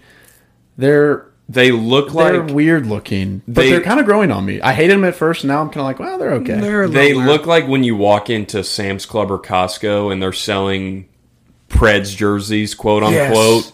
Like they're selling their version of a Preds jersey and it's just not the same thing. That's what that looks like Yeah. to me. I think once I see it on the ice and they're skating around, I think it'll be okay. Ah, we'll but it's, see. it's not great. I feel like it could have been a they could have done better. Well, it's like the font even looks like Well, I won't get into it, but there is a reason behind the font. But okay. We yeah, we don't have to talk hockey just yet. We we can get into that. yeah, Later. we went from Jadeveon Clowney to the Preds. But speaking You of never other know where Pay Dirt's going. sack artists, Myles Garrett's a freak. Myles Garrett is a freak. He But had three tackles, one sack, a forced fumble, and a fumble recovery against the Ravens. He now has 15 sacks on the season, all time Browns single season record. He's insane. Also, kind of friends with him. I saw him uh, at the gym and in the locker room in college, so I know Myles Garrett. do you know who has 11 sacks on the season? Harold Landry. That's right, baby. Absolute beast. And you know wanna- who's been a big reason about that? Jeffery Simmons Jr. Yeah. I love Big Jeff. Do we want to just jump into the Titans game Might as well. I think so. That's what they want. It's a that's what perfect segue into it. Yeah, Titans take care of business. First shutout since 2018. We beat the Jags yesterday, 20 to nothing. First shutout at home since 2000. Yeah. And did you see the Jaguars were shut out for the first time since 09? They've scored every time, or haven't been shut out since 09. I saw. That's a, that's a pretty good run. over That's a pretty decade. good run. for for a historically poor franchise. Yeah, that's pretty good. So, hey, the Jaguars, they at least put up a field goal on the board usually. So that just shows you how bad our defense is. And I, I mean, good bad. There's some bad men out there. I have to I have to mention this. So I was I was at the game on uh on Sunday. And I was sitting next to a couple guys who so my, my brother in law has season tickets. So every now and then if he can't go, he'll he'll give me the tickets, which is great obviously. And so I kind of recognize the people who are in his row and everything. And the guy who I was sitting next to, I know, like kind of middle aged guy, 40s or 50s maybe, really cool, like pretty knowledgeable, so we can always kind of talk football. Like he's he's up to date on, you know, guys getting like he knows the team too, like he knows the practice squad guys. If if someone's been playing, we can talk about that. Anyway, the guy who sits next to him, his buddy, is one of those guys who's super. Oh, they're in a three three tight end set here, like super, Oh, like Oh, personnel. yeah, yeah, Yeah. loves to talk about that, but then like doesn't know who Jeffery Simmons is type guy. Like just football nerd, but also doesn't know what he's talking Yeah. about at the same mm-hmm. time. And so he, I, I held my tongue. I didn't say anything, and I really wish I would have. But he starts talking about Trevor Lawrence and how much Trevor Lawrence sucks, blah blah blah. Which okay, yeah, that's fine. I mean, he hasn't had a good year. You can you can have that take. Like you might be wrong, but you might be right. We don't know yet. He's got a whole career ahead of him. But his reasoning behind it. Well, first here's what he said. He said Trevor Lawrence's NFL career is not at QB. It's at tight end. Oh, here we go. And I just All right, wanted to that- say you- d- everything that comes after this, Yeah. I, I would not listen. Yeah, to. exactly. Well, Yeah. I'm like, bro, that is a take and a half. I don't think Thomas Swafford would throw that one out there. well, And no, but I mean, he might say Trevor No, Lawrence is yeah, going to suck, know. but I don't think. Look, T- Tim Tebow tried to play tight end, and he actually looks like a tight end. Trevor Lawrence is not going to. He can't play tight end. Trevor Lawrence has been arguably the most highly touted quarterback in the history of football Yeah. ever since he was in high school. Well, and besides that, the guy his his argument is, you know, these guys, Alabama and Clemson, they just got all these guys to throw to, and you know they get to the NFL and they can't be successful. And I'm like, dude, D- Deshaun Watson, Deshaun Watt, look at what Mac Jones is doing Dude, this year. Mac he's, Jones, he's on one of the best Jalen teams in the league. I guarantee you that Marvin Jones Jr. is a better wide receiver than any of those guys that were at Clemson with uh, Trevor Lawrence. Yeah, right now. Yeah. Yeah. Certainly, yeah. Every single NFL Well, his his point was they were the guys at Clemson, the receivers at Clemson were so much better than like the DBs they were facing. But still, I'm like, dude, that doesn't. I hate when guys say that. That doesn't matter. If you can play quarterback, you can play quarterback. The ball's got to be I there. would think an NFL coach and NFL scouts would know more than what this guy knows. And the fact that basically, if Urban Meyer didn't take him first, he was going second. And then if he wasn't taking second, he was going third. I mean, he was top on everybody's board. Yeah. He's got everything you could ever want. well, and Quarterback. here's the thing: if if you think Trevor Lawrence sucks, okay, you might be right. We'll see. But you got to give the guy a real NFL head coach first. Yeah, that Jaguars team is in Look, shambles. what, right what's now. the difference between like? Do you think if Trevor Lawrence was on the Patriots, they're like way worse? Like, is Mac Jones that much of a difference for the Patriots? I, I mean, I, I would think that they're the same, or you know, I, I couldn't see them being way worse. No. Right. I'm, I'm just saying may, maybe Mac Jones is a better pro quarterback than Trevor Lawrence, maybe. But the situation he walked into versus what Trevor Lawrence walked into is night and day. Yeah. I have to imagine if Trevor Oh, Lawrence is on the Patriots, they're still doing pretty well. Oh yeah. I mean, you have They the best might head be coach of even all time with yeah. you, Yeah.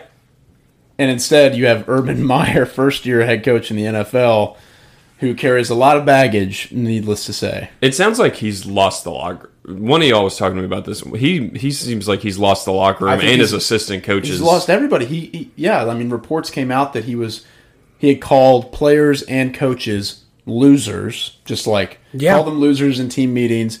He was apparently challenging uh, his assistant coaches to like, hey, prove your resume to me. Why should you be here? You know, you guys are losers. And the funny thing is, like, well, Urban Meyer, they shouldn't be proving their resumes to you. You were the one who chose them. Like, uh, Jacksonville is in shambles right now, and Urban Meyer's at the head of it. I don't think. Do you think he'll finish out the year?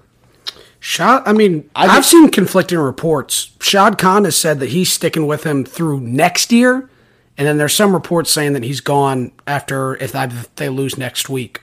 Like it's That's what I. Well, I'm, going to be shocked if he if he makes it the rest of the year. I'm not saying he'll get fired, but he might resign.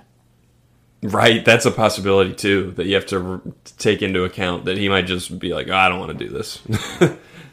Yeah, I, I don't know. It's it's crazy. Uh, Urban Meyer's just it's a dumpster fire there, and it all started after that Thursday night game when he went back to his his own bar, and you know did the did the thing with the girl and the pictures and the yeah. So it was weird, and it's just all gone downhill from there. It's just they too did beat the Buffalo Bills though. So just too many. I mean, Urban, come on, man, just coach. You're a great football coach. Just Well, why do you have to get into all this stuff? Why is there always Yes. this drama? he's not him? even. Did you guys see uh, how he pulled a JaMarcus Russell? Said he was watching tape when he wasn't. No. So, uh, Jags media member was asked uh, asked Urban Meyer, um, Andre Cisco about playing some more time. Um, Urban Meyer says, "Yeah, I think Cisco is playing a little bit more. I believe I don't have his numbers in front of me, uh, but he's definitely been playing more." Cisco played zero defensive snaps in Saturday's game or Sunday's game. So your own head coach doesn't know if a player is stepping on the field. How, you know how hard these NFL head coaches work? How many hours Bill Belichick? go- I mean, these guys hibernate, stay away from their families for nine months, and live, breathe football, and work so hard watching film, doing all this stuff. Break it Urban. Meyer is so going out there. yeah, he I mean, is Mike so Vrabel in said- over his head. Mike Vrabel's had 90 different guys playing this year, and he knows every single He one knows who's gotten every on the single. field. Yep, one hundred. I guarantee. And he's had to scout all of them because he's had to pull in so Exactly. many guys. He knows who's- Exactly. who he's bringing in. Yeah, I, I was watching Urban Meyer on the sideline during the game. He was just pacing back and forth, had his hands on his knees, just staring at the turf, and it, it- he just he almost looked like a ghost out there. He just the handshake was about oh as yeah, weak as it could get. That's I was hoping we would get to that. The handshake with Mike Vrabel, like and they coached together at Ohio State. yeah, I mean they're Yeah, there's a relationship there. you would think that they're buddies. He just didn't even look him in the eye. Didn't even look him out of the eye. Gave him the limp fish handshake. He just looked like it a was- corpse. Yeah, there is. He did look lifeless. It's it's very odd, and I mean, I think everyone saw this coming. Eh, yeah, I, I, I think. I don't least- know. I didn't think it was going to be this bad. I mean, I gave him a chance. I thought it was. I was excited to see it, but I don't know if I ever actually thought it would work out well. I didn't think that he would have all this extracurricular stuff that we, you know, we saw, you know, with the thing at the bar with the girl. I didn't know if anything like that was going to happen, but when I saw his name going to the Jags and you know, with his track record of, you know, not, I mean, maybe I guess you can call him scandals. I, I saw him going to the Jags. I'm like, this is not going to work out. I don't know if it's going to be one, two, three, four, five years, but in the end, this is not going to be something that you know the Jags aren't going to the playoffs and being contenders with him. Well, and I'm with you, Reese. I think everyone really needs to consider the fact that Urban may say, "I'm I don't want to lose this much. I'm out of here." Yeah, I don't really feel like this. yeah. Well, I so I think the Jags. What is their record? Are they two and ten? two and Two and eleven. Two and now. 11. They've yeah. been eliminated Well, from playoff contention. He's lost more games in one season with the Jags than he lost in all of his years at Ohio State. That's got. I mean, Yeah. on a guy like Urban Meyer who is obsessed with winning and being the best in the spotlight of the show, uh, that's got to take a toll on him, and especially on his heart. Yeah, I mean, it, I don't know if he'll be able to make it this year, Reese, like you were talking about. I think he'll resign. If for some reason Shad Khan has, at least to the media, said he's sticking with him, but I don't think Urban Meyer physically can make it through this. like, he's done. His body and mind can't handle it. He can't physically and mentally do this. He's in over his head. He, I mean, we talk about it and see it all the time. Being an NFL head coach and being a college football coach is very different, completely different. Oh yeah, I mean, one you're you have grown men out there, and the other you're really like a father to all these young kids on a college football team, and you're recruiting. And in the NFL, it's the game's different. It's so much faster. The just money. the play calling is different. There's a lot more money involved. There's a lot more egos involved.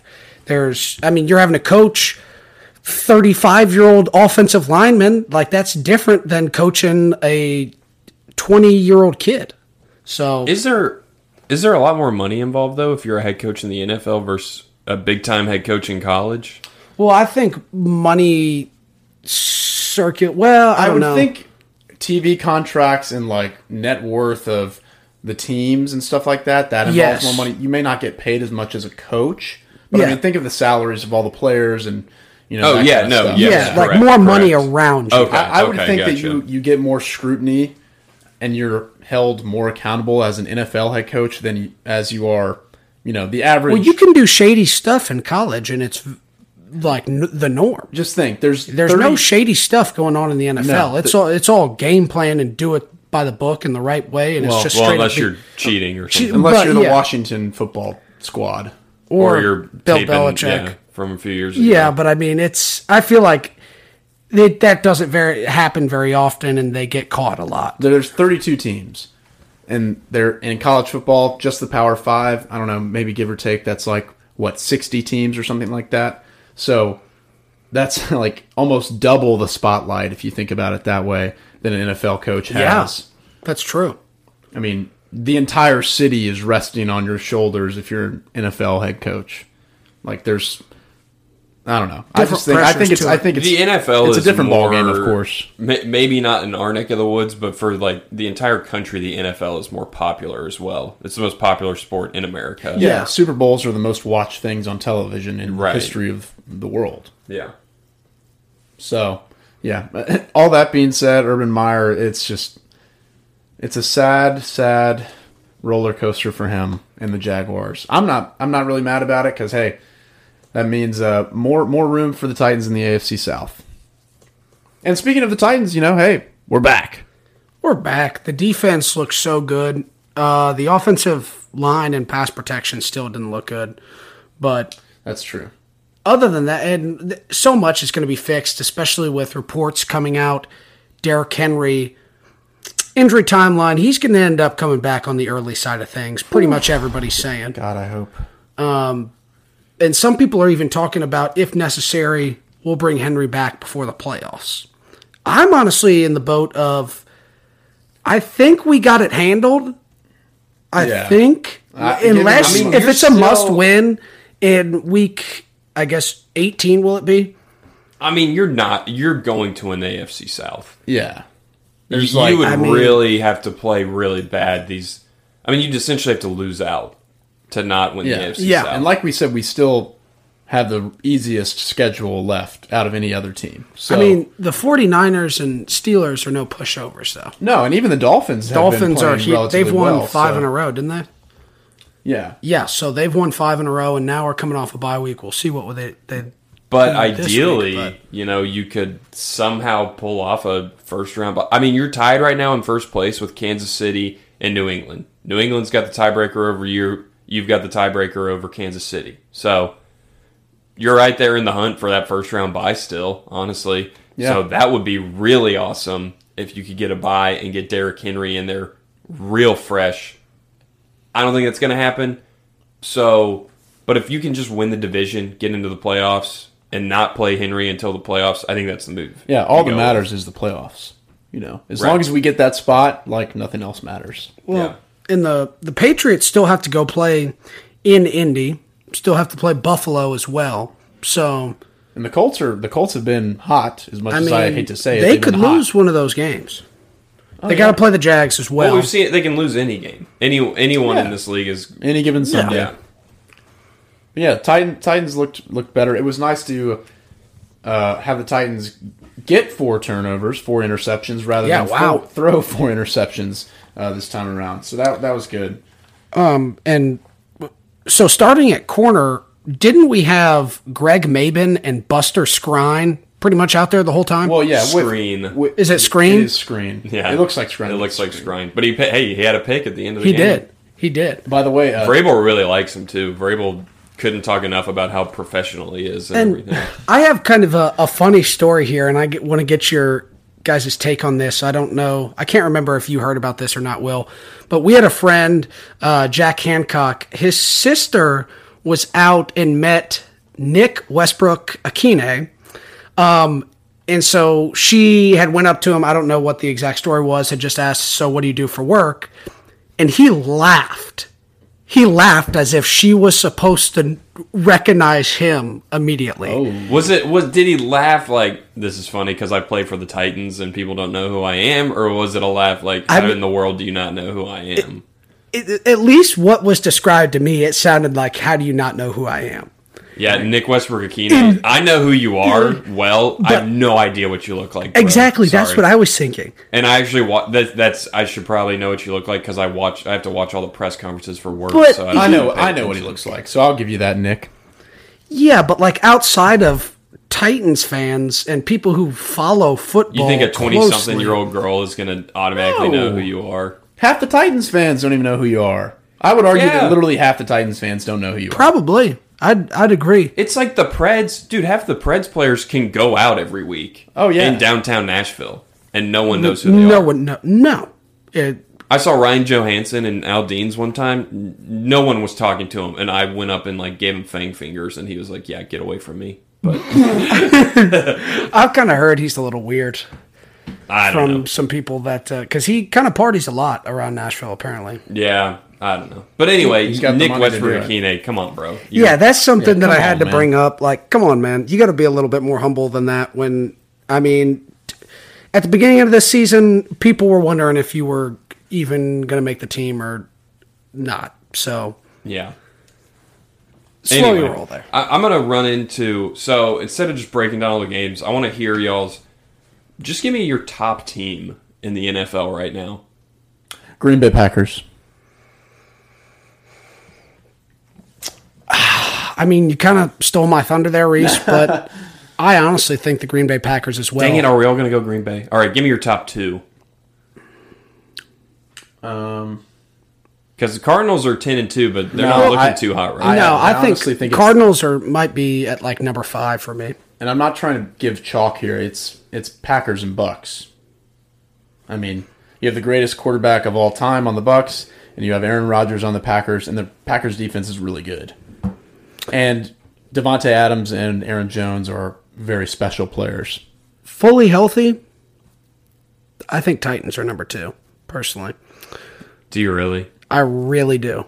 Fully healthy, actually. I mean, dude, we'll have with to our find out, fully right? healthy, our defense and edge, like, all you need to know is that our pass rush and defense would pretty much be fixed if everyone was healthy. No, I I mean, I, I think you can. Def- I agree. I- You can Henry definitely argue. makes us possibly the best offense in the league, or at least puts us up there in that argument. So, if you have a great defense, you have a great offense, you got to be up there. definitely the best team in the AFC if we're healthy. Yeah, I, I think it's it's tough to make an argument for best team in the NFL, but certainly best team in the AFC. As Cooper Kupp scores a touchdown, I am absolutely pouring an onslaught in our fantasy football league right now in the playoffs. Had to put that in there. Cooper Kupp, Matthew Stafford connection, baby.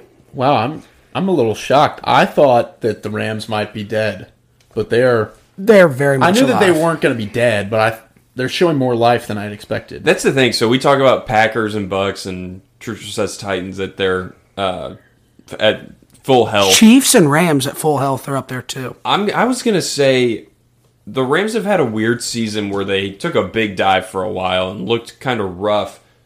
But when they're playing well, when that offense is clicking, it looks really They're good. unstoppable. I mean, And Van, they- Van Jefferson has become a good, Yeah, and good Robert Woods didn't Robert Woods tear his ACL? Yeah, So that is immediately obviously they signed OBJ, but Van Jefferson has kind of filled that role since um, Yeah, and OBJ's got a touchdown tonight, as we've seen already. Yeah. So I mean, he's getting into rhythm there. The defense has picked off Kyler Murray a couple times. They look good. They seem just like a fast team, if that makes sense. They look like they're flying around all the time. Is it is it because of their uniforms? Maybe. Uh, just the kind of the Rams with those electric look. uniforms, yeah, they look like little like lightning bolts. They look way faster when they're wearing those uniforms and when they play in SoFi Stadium. And I think it's. Do they have a? Diff- I bet they have a different camera angle in there. they might. I feel like that's got to that be part be of it. it. I, yeah, I feel like Arizona games played in Arizona like tonight. I think they always look faster. Yeah, maybe. But yeah, no, I mean, I don't think I I don't think the Cardinals are I mean, they're good, but I don't think they're that great. No one's really separated themselves. Even the Bucks looked really good the other night, but then Buffalo. Buffalo came back. Yeah, Buffalo, yeah, they showed they showed a pulse. Josh Allen just like he was just like, "Okay, fine. I'll do it myself." Buffalo is the worst, best team I've ever seen. Yeah. I mean, On paper, Dude, they cannot run that the ball. lineup, they can't run the ball. No, that lineup, you're thinking this is a great team. Josh Allen, Stefon Diggs, Emmanuel Dawson Sanders, Knox, man. Dawson Knox. Davis is good. The Cole number Beasley? thirteen, Beasley. Emmanuel Sanders has had a big year. Yeah, and well, it's really like Reese said, Devin Singletary and Zach Moss, and I don't even They know who else the they have. They're terrible. Here's a stat. They did not run the ball in the first half of their game against the Bucks yesterday. They did not run the ball a single time. Their O line has not. that been has not either. been a team hasn't attempted or had zero rush attempts in the first half since 1991. So that's essentially unheard of. Yeah, it's crazy. I don't, know if they counted I can't believe someone did it in '91. yeah I know in the era of the NFL where you run the ball really all, all the time. So Yeah. I don't know. It was weird, but uh, no, I, I I do think the Packers are the best team in the NFL. Aaron Rodgers just continues to. He's had his Their whole defense do has Aaron stepped up Rodgers so much too. he's had his old COVID toe thing for like the past three weeks, but he's also had the best three games of his season, so it's obviously not a big deal to him. Dude, and Davante Adams had like a bum hamstring too, and didn't practice all week, and he had two touchdowns yesterday. Obviously, it's it's against the Bears, but like still. Well, and I think Aaron Jones was back last week or the week before, and he had a, he had two touchdowns last night. hasn't missed a beat. and AJ Dillon, man, I like watching him. He's a he wreck- he's a wrecking ball. He's a punishing runner. You don't want to when you're up in Lambeau. You don't want to tackle a guy like that when it's cold and everything. You don't want a bowling ball coming at you. A guy who's looking for contact. Exactly, and it, historically, when we remember, his breakout game was last year in the snow at Lambeau against the Titans. That was a painful game for the Titans, but AJ That Dillon. was that was weird. uh, it, was, so sad. we were, weren't we on kind of a big win streak or something? we were hot, and Ryan Tannehill and AJ Brown they were doing really well. Derrick Henry, of course, was doing Derrick Henry things, um, but the Packers like torched us. Our Yeah. defense was so bad was- last year. Davante, That's what- yeah, yeah. That's what it was. Didn't we give up forty something? Yeah, Something like that. it- I think it was. I just in end. remember Tannehill having He like had a that- 50 yard read option Yeah, that in run the was snow. It was, so, insane. it was beautiful. yeah, he outran everybody. That was awesome. But uh, Man's got wheels. But yeah, AJ Dillon, he's a beast. Packers are really good. That defense is. They have really good corners. They have really solid linebackers in their defensive line. I Who's mean, that? Kenny Clark? Isn't it Kenny Clark? Their uh, defensive tackle or defensive end. He has been a monster. Wouldn't it just be a wild storyline if after all this drama with the Packers and Aaron Rodgers, they come in and win a Super Bowl? They have to go through the Bucks first. Yeah. I know. That, no, oh yeah, it would be totally wild. And Aaron Rodgers wouldn't even be happy about it. He'd just be like, I, I don't even want to talk to you guys. he would not even show up to get his ring, probably. No. He'd be like, mail it. Yeah, yeah. Sorry, I've got to go do Jeopardy. That was pretty funny when he was doing Jeopardy. I kind of wish he had stuck it out. Yeah. Oh, but also, did we talk about it last week? Titans news. We got Zach Cunningham. I don't know. I don't know if we touched on it, but big game. Yeah, Yeah. still huge, especially with David Long um, being Still on injured. IR. Uh, hopefully he comes back next week. But Rashaan Evans, we didn't talk about. Huge redemption game. yeah, Rashaan Evans He was game. so back. He was back, played great, was graded the highest out of all the defensive players. Had an interception. Had an interception. He had a one really good player. I remember he like broke through the line of scrimmage and made a tackle for Yeah, loss. I was going to say, it was really good in the run game, which was kind of his Achilles heel, I feel like. Or the complaint about him this year. Really?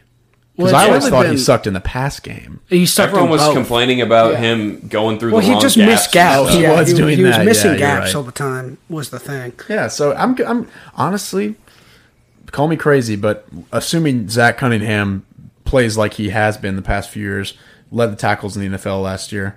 Assuming Zach Cunningham is a beast and plays well at linebacker for us, I would next year, looking ahead, like to have Rashaan Evans, Zach Cunningham, and David Long, and we can send Jayon Brown to the whoever. I mean, are we going to re-sign Rashaan Evans though? Because we didn't pick up his option, so Well, it's a it's a prove it year for him. Yeah, it is a prove it year, but he's been hurt all year. So we'll see what interest he uh, draws. Hopefully, it's like a Jayon Brown type of deal last year where we bring him in, bring him back for one more year. Is what I'd like See, for I've Rashaan kind of Evans. been the same.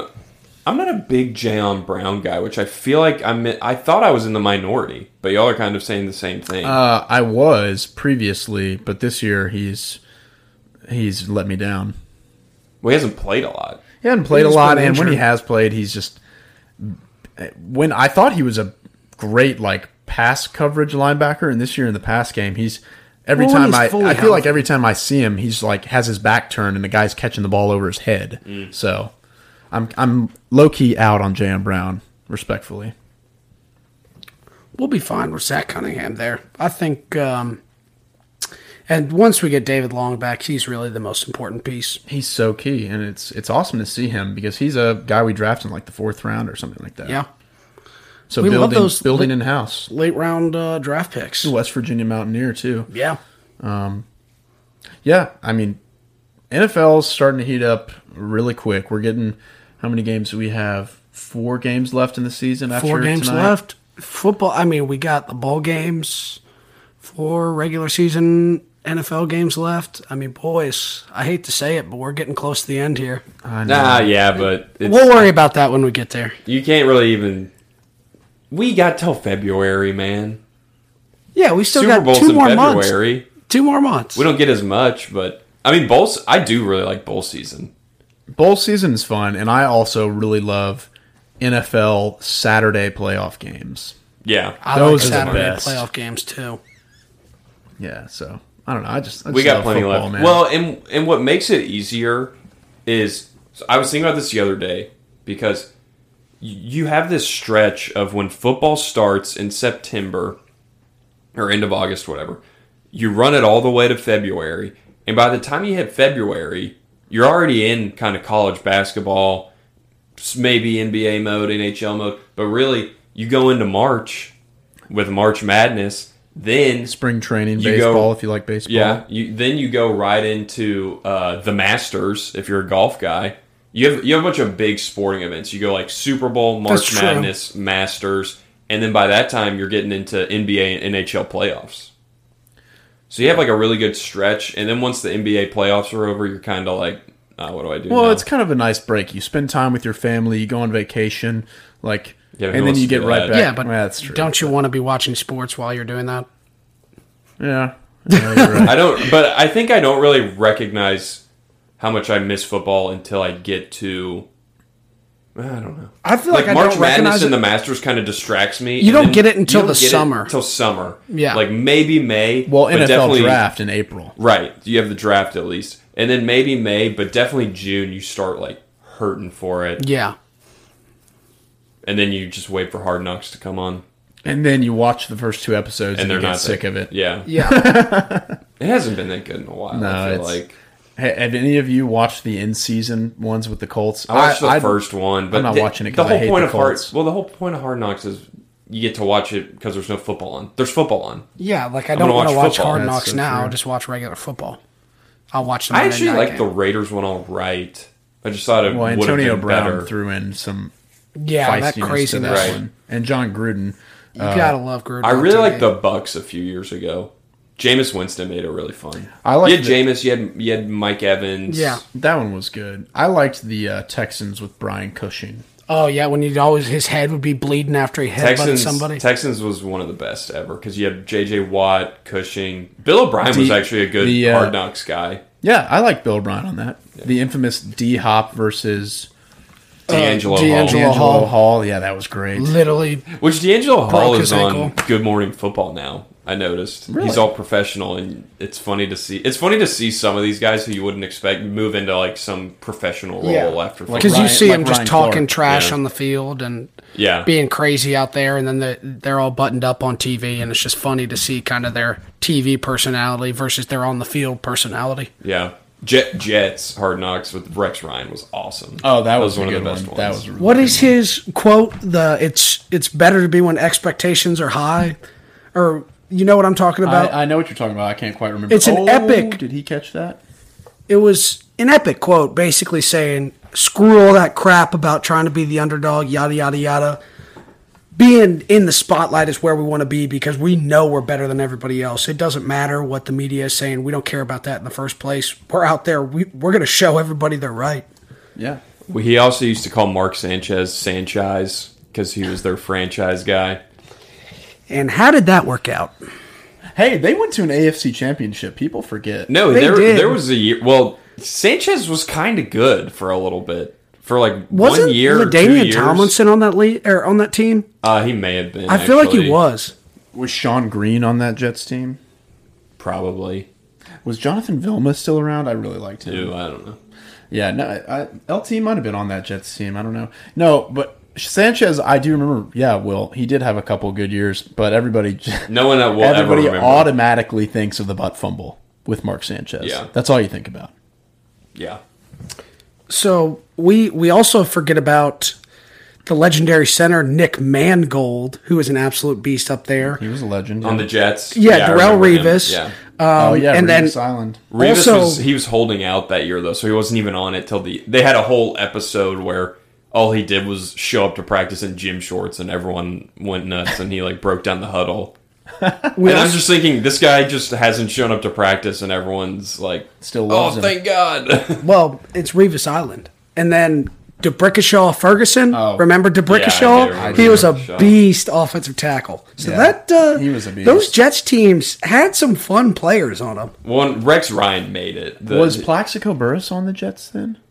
Maybe? I feel like I, he I can't remember. It's this is All back- these names run together. right, and this is back what 09?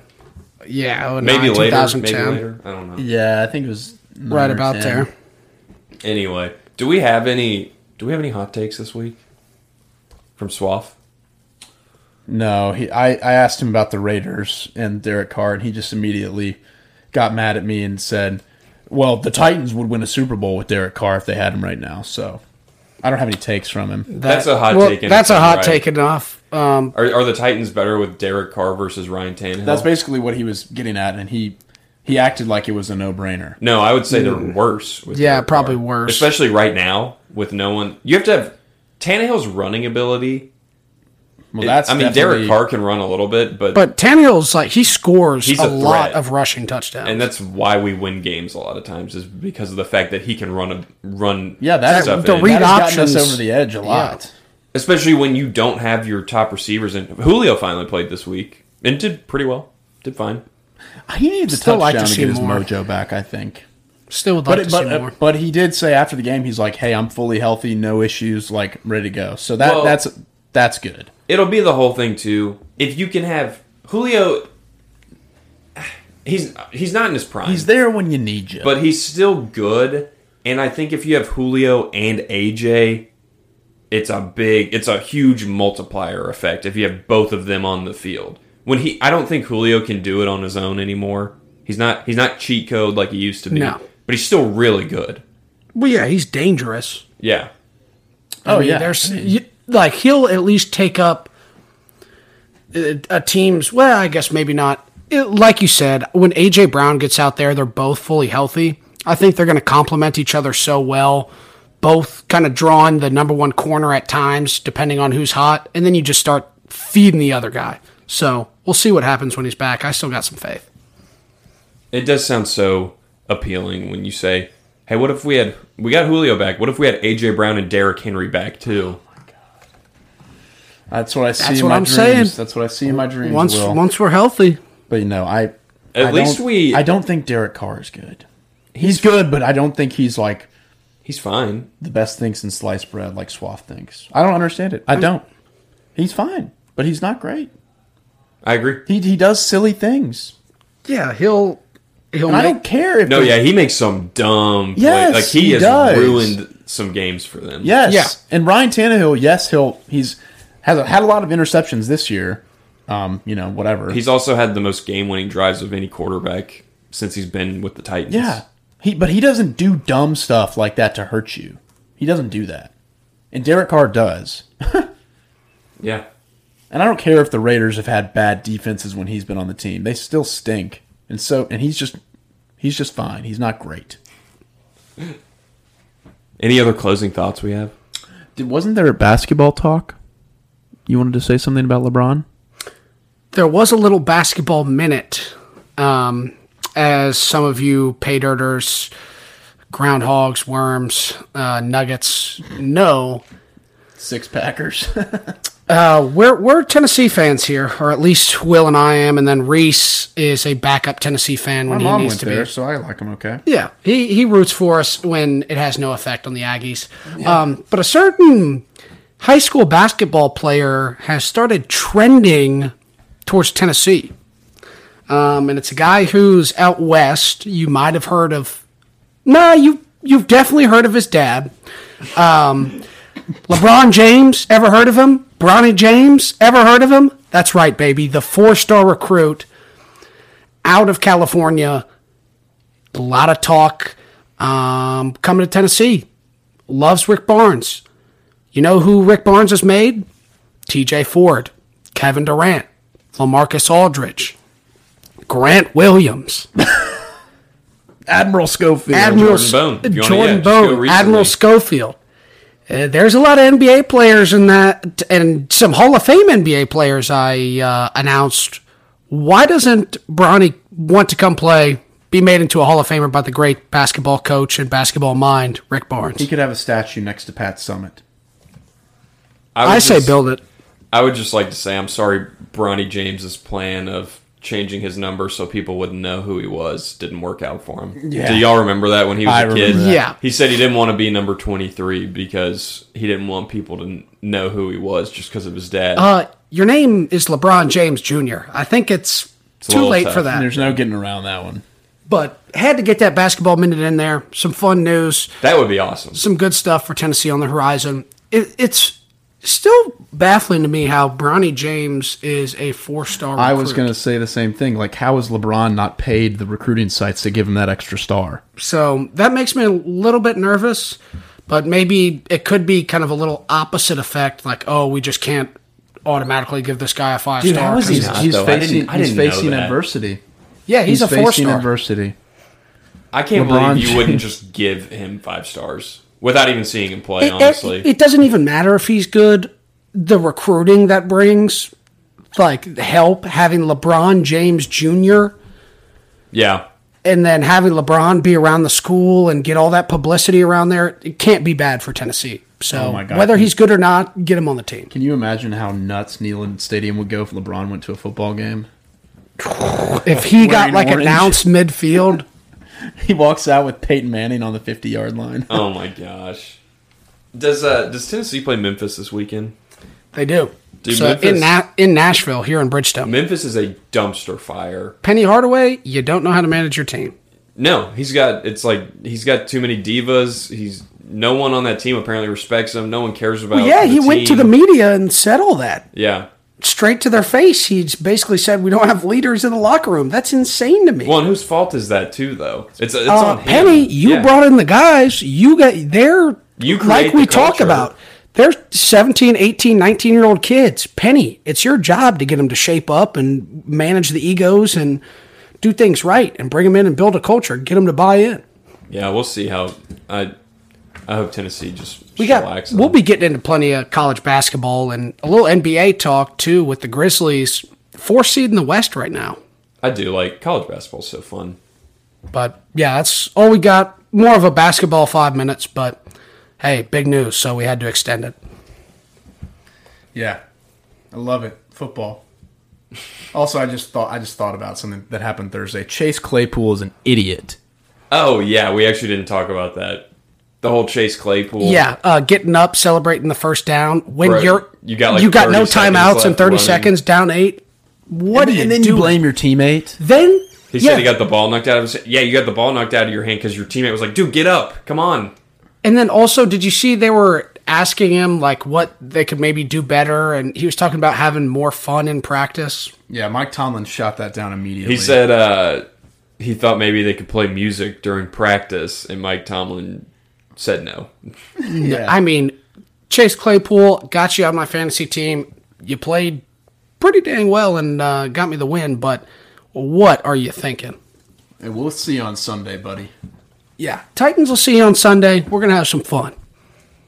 Mike Tomlin has got to hate Chase Claypool. We Chase Claypool, and then we also forget about how bad Juju Smith Schuster was Right, with Mike TikTok. Mike Tomlin. The fact he's, that he's dealt such an old A- school guy. Yeah, too. the fact that he's dealt with AB Juju and Chase Claypool, he's got a. That's probably what makes him so, he's so angry in his press conferences now. I mean, obviously he hates losing, but he's got to be so tired of putting up with all that BS. Oh yeah, I mean he doesn't want that that clown stuff in his locker room.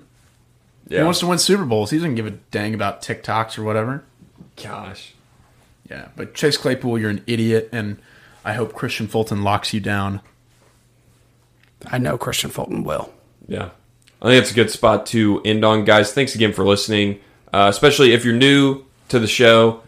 We appreciate you. This is kind of what we do. We're big football guys, but obviously we're covering all sports. We kind of go with the seasons.